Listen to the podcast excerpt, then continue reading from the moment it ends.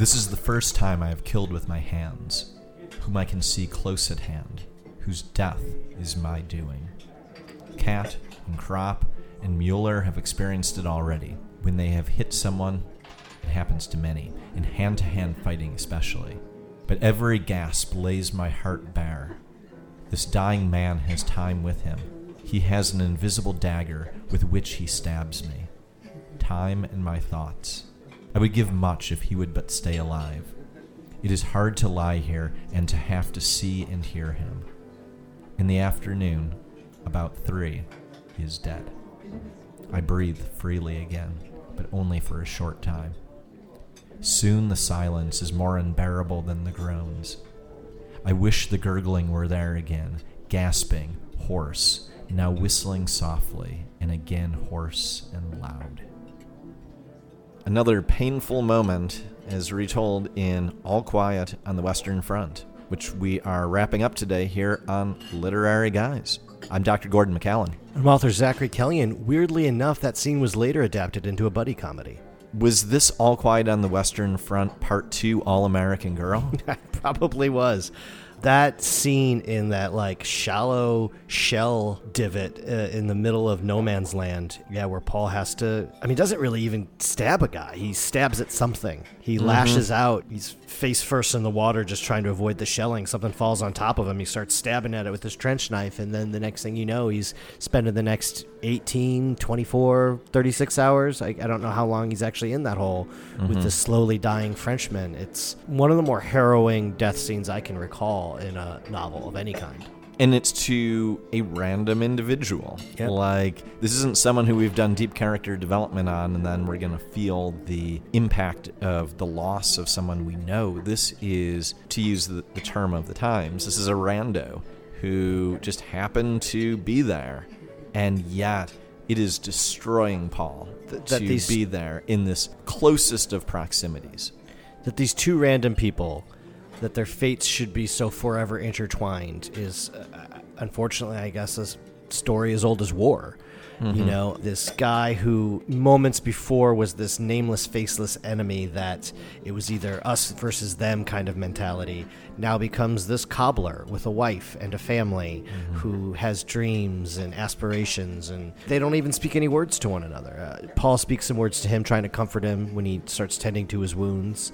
But what a bizarre thing. Minutes ago, you were trying to kill this guy. You're still in a war trying to kill men just like him. But that humanity that kind of takes over in that depression in the ground is, is a really, I think, startling scene. And I would imagine played out quite often. We hear, especially in World War One, we hear about like the Christmas truce, right, mm-hmm. where a bunch of guys on the German and the English side just called a truce on Christmas Day, played a couple soccer games together, and you know exchanged tobacco and gifts and everything like that, and then. the Very next day, went right back to killing one another. It's tough to know what to make of it and really to wrap your mind around it. That we, as these human animals, can be capable of such violence, can stab somebody, you know, through the gut face to face one minute and then tend to the wound the next minute with utter sympathy.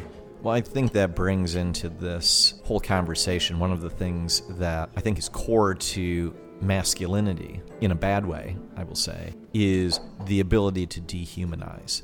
Yeah. Like, so much of masculinity is wrapped around suppressing emotion and using that to focus, to be able to say, I'm going to put all these things aside and all these feelings, and I'm just going to focus on the job at hand.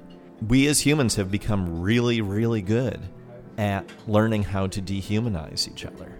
Well, you see it in like the wartime propaganda from World War One, where the Germans were these barbaric Huns, and they had spikes coming out of their helmets, and these horrible, cartoonish villains with these, you know, snidely whiplash handlebar mustaches, and they're, you know, dashing babies against, you know, pikes and flames of hell are going up around him. It, it's so comical to see it back then, and then to see this from the German perspective, written by a German, and how they are just like us and just trying to get by just like us.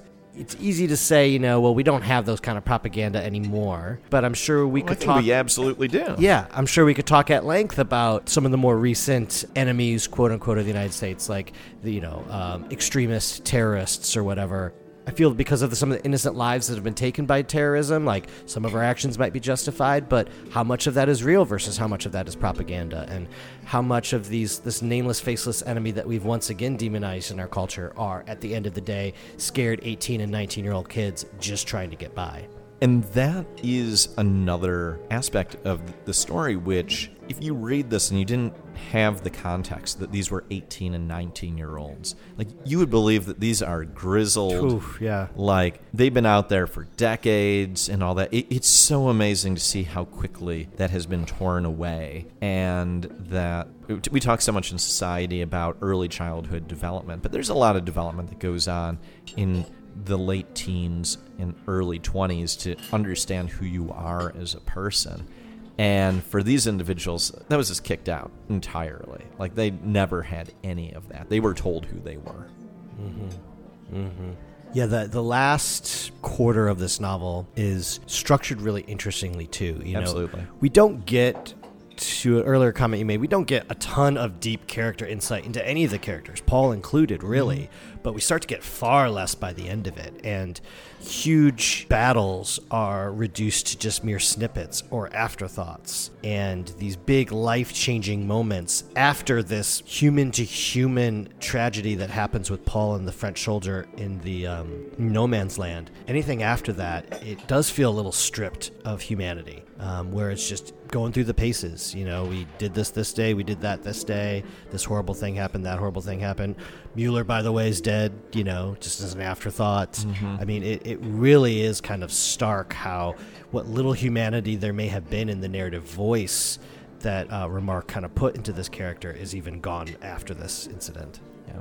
I keep thinking about the scenes where the caskets just show up, the empty caskets. Yeah. Like that is a very shuddering thought. And you're right. I think the repetition of war, the inconsequentiality, if I'm going to make up a word here, that mm. might actually be a word, of what was going on really just made the rest of life seem inconsequential too there's so many good quotes in this book. I think yeah. you and I have been saying that maybe there isn't enough opportunity here, you know, with just a couple episodes to get into the beautiful language. But there is one that I want to read, and then one more to kind of wrap up the episode here.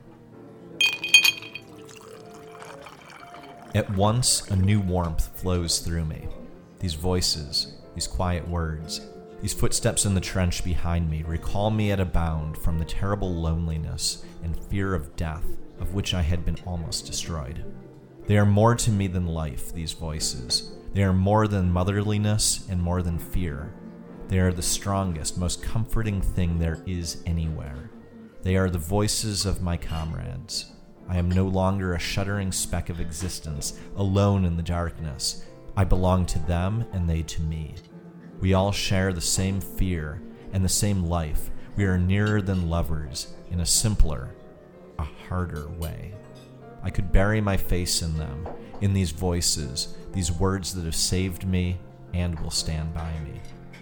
Yeah, that's such a perfect example of the tone that the last quarter of the book takes, where it's almost like this kind of metaphysical philosophy that he starts having about life. You get these brief moments of like abject terror, like when they're trying to uh, escape another bombing, both injured, and Paul says something to the effect of like our feet could have been blown off and we would have run on stumps. We were so scared. You get these like heightened moments of adrenaline, and then mm-hmm. everything else, all the paragraphs around it are just like pontificating about what place do they as soldiers have in the world anymore after what they've seen? And what place does humanity have in the world after what it's done to itself in this war? I wonder how many men are able to kind of sit back and kind of think like that in wartime and how much of this is an author who experienced the war firsthand himself and was able to, you know, after a decade, kind of digest all of this and, and put it to paper. But I, I think it's got to have some real truth to it in terms of the change that must happen in a person, in terms of how they look at the world once they see humanity's drive to destroy itself on such a visceral level. All they have is each other. Yeah. That really is the message here that their society, for lack of a better word, has betrayed them and they've been cast out They've been told that they are heroes, and yet the same people who are telling them that they're heroes have cast them away. It's definitely not a positive view of war, and as we've said multiple times here, that this is an anti war novel. Mm-hmm. It is not celebrating these soldiers.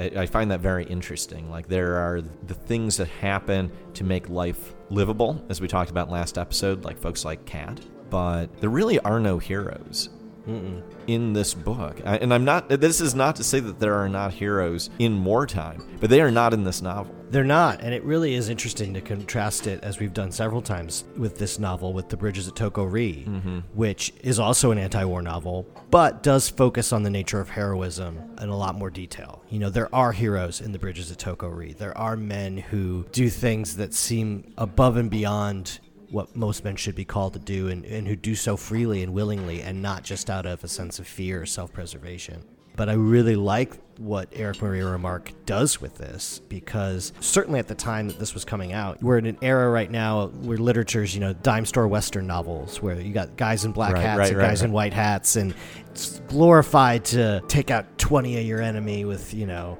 a six shooter and then ride off into the sunset. And that's just not the reality of it. You know, uh, It, it is of the book cover that I have for the ebook, though. I mean, you pretty much described the novel that it uh, seemed to imagine this was going to be about. Yeah, well, we will put that atrocious e-novel cover up online for you guys to uh, mock and deride as well. But um, I would imagine if you talked to Remarque about his experiences, I'm sure he saw some heroism. Oh, absolutely. And, and again, I, I don't want to say that that's not Yeah. happening here, but that is not the way that he portrays these characters. and wisely so, I think, because he, he really did have to put a very dark mirror to society for us to, at, you know, at this time to recognize what we had just done. This was the first mechanized war.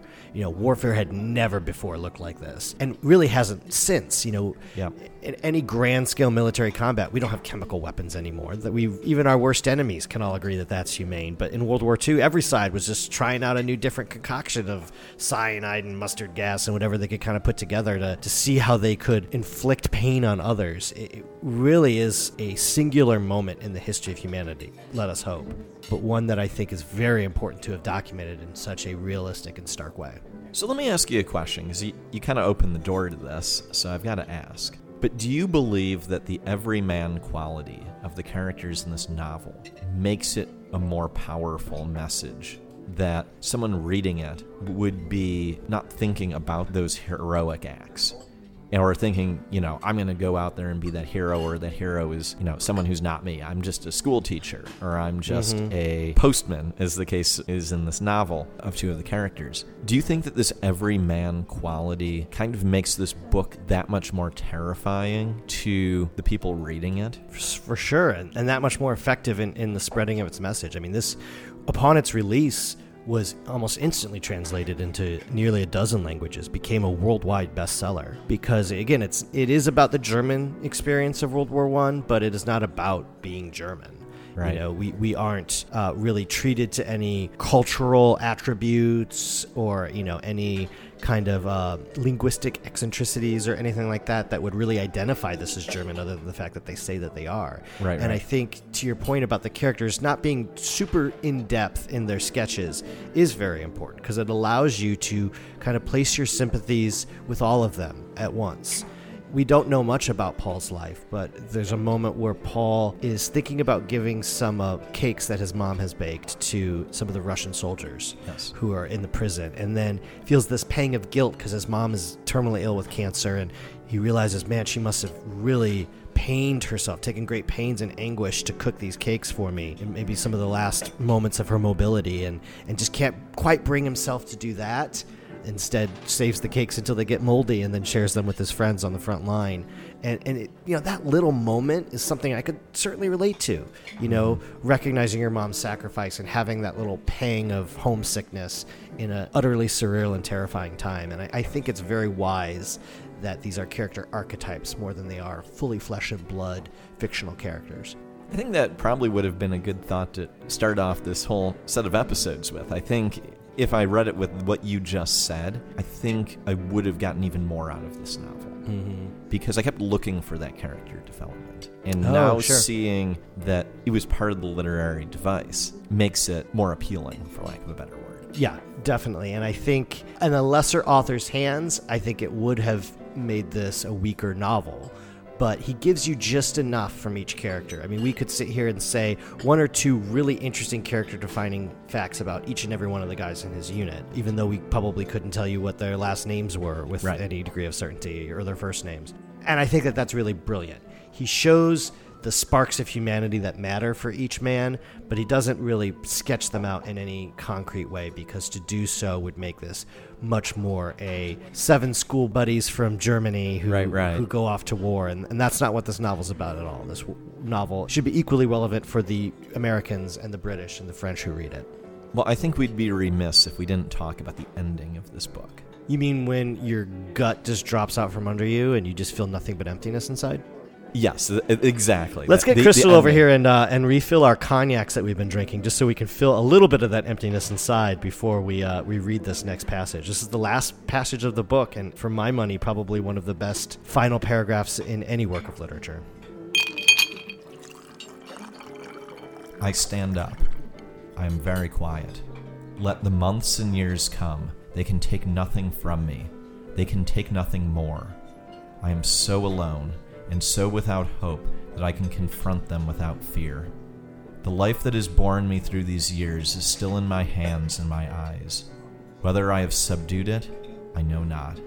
But so long as it is there, it will seek its own way out, heedless of the will that is within me.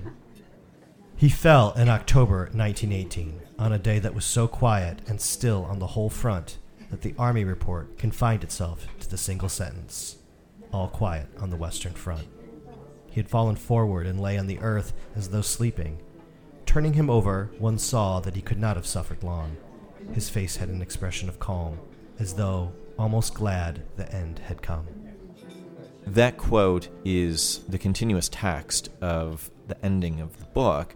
How is it formatted in your version? Yeah, so I'm actually I'm reading it from an original 1929 copy of the English version of All Quiet on the Western Front, and throughout the novel, it's separated into chapters. But one of the things that the typesetters did that's so brilliant is anytime there's a break in chronology, there are two stars, um, two little stars that kind of break up the text.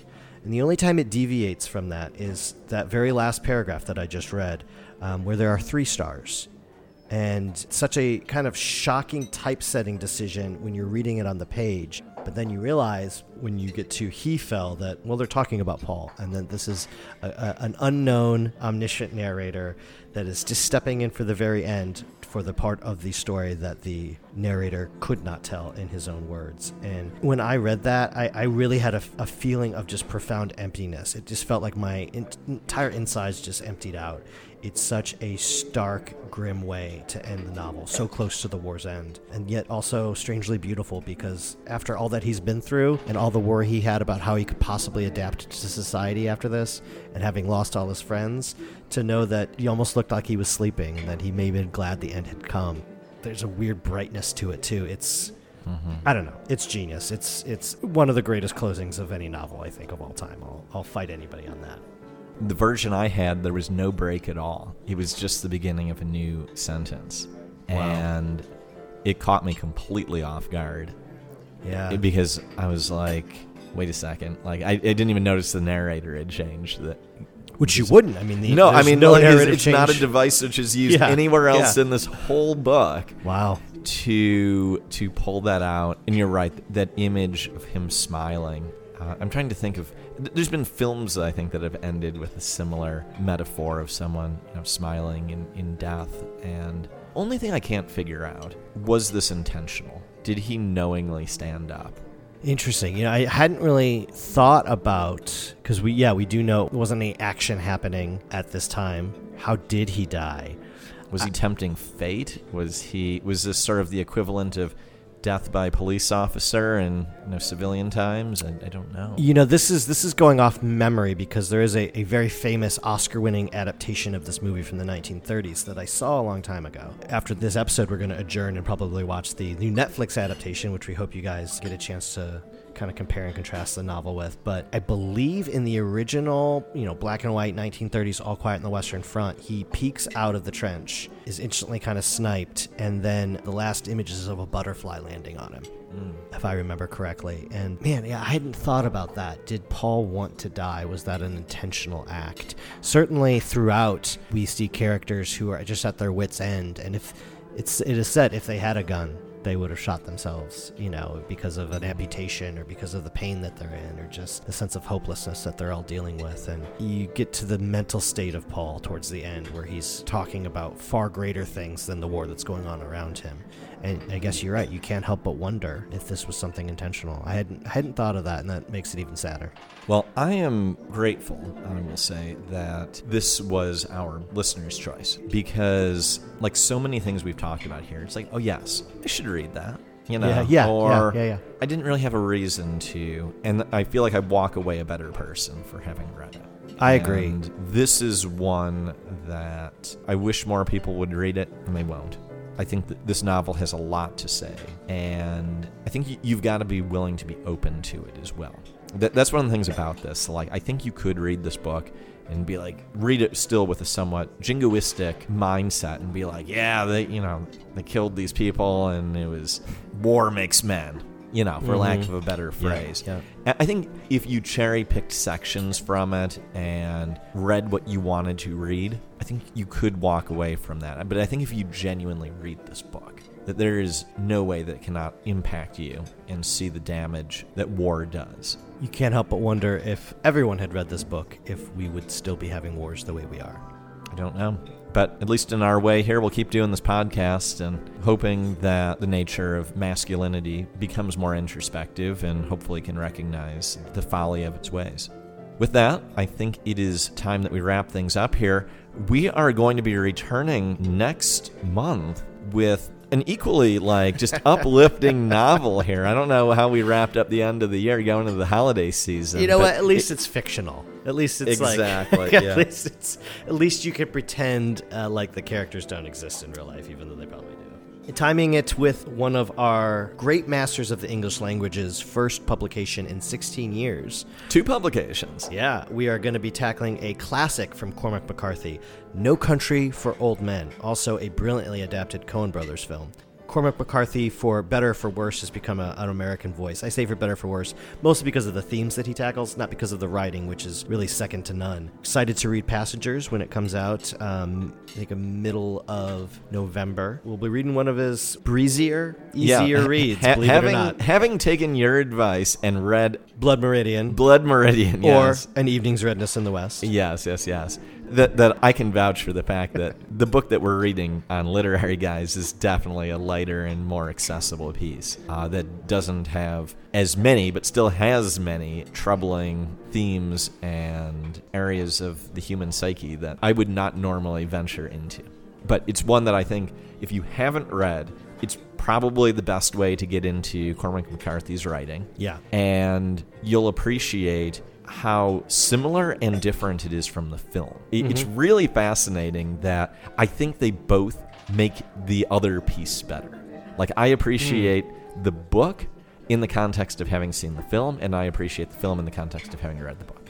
I think that's very true. I think it's dealing with some really complex themes using violence as a painting brush, kind of, but I think you almost do need to view it in two mediums to really kind of appreciate some of the depth that McCarthy is going into. So until next time, please, if you haven't already, like our podcast, talk about it on social media, hopefully in a good way, and we will be back soon. And suggest some more upbeat reads for us next year, please, Yeah, guys. we're gonna need some. Although we are already thinking about season three and got some ideas for that too. So and now's the time to get those into the queue. So until then, this has been Literary Guys, signing off.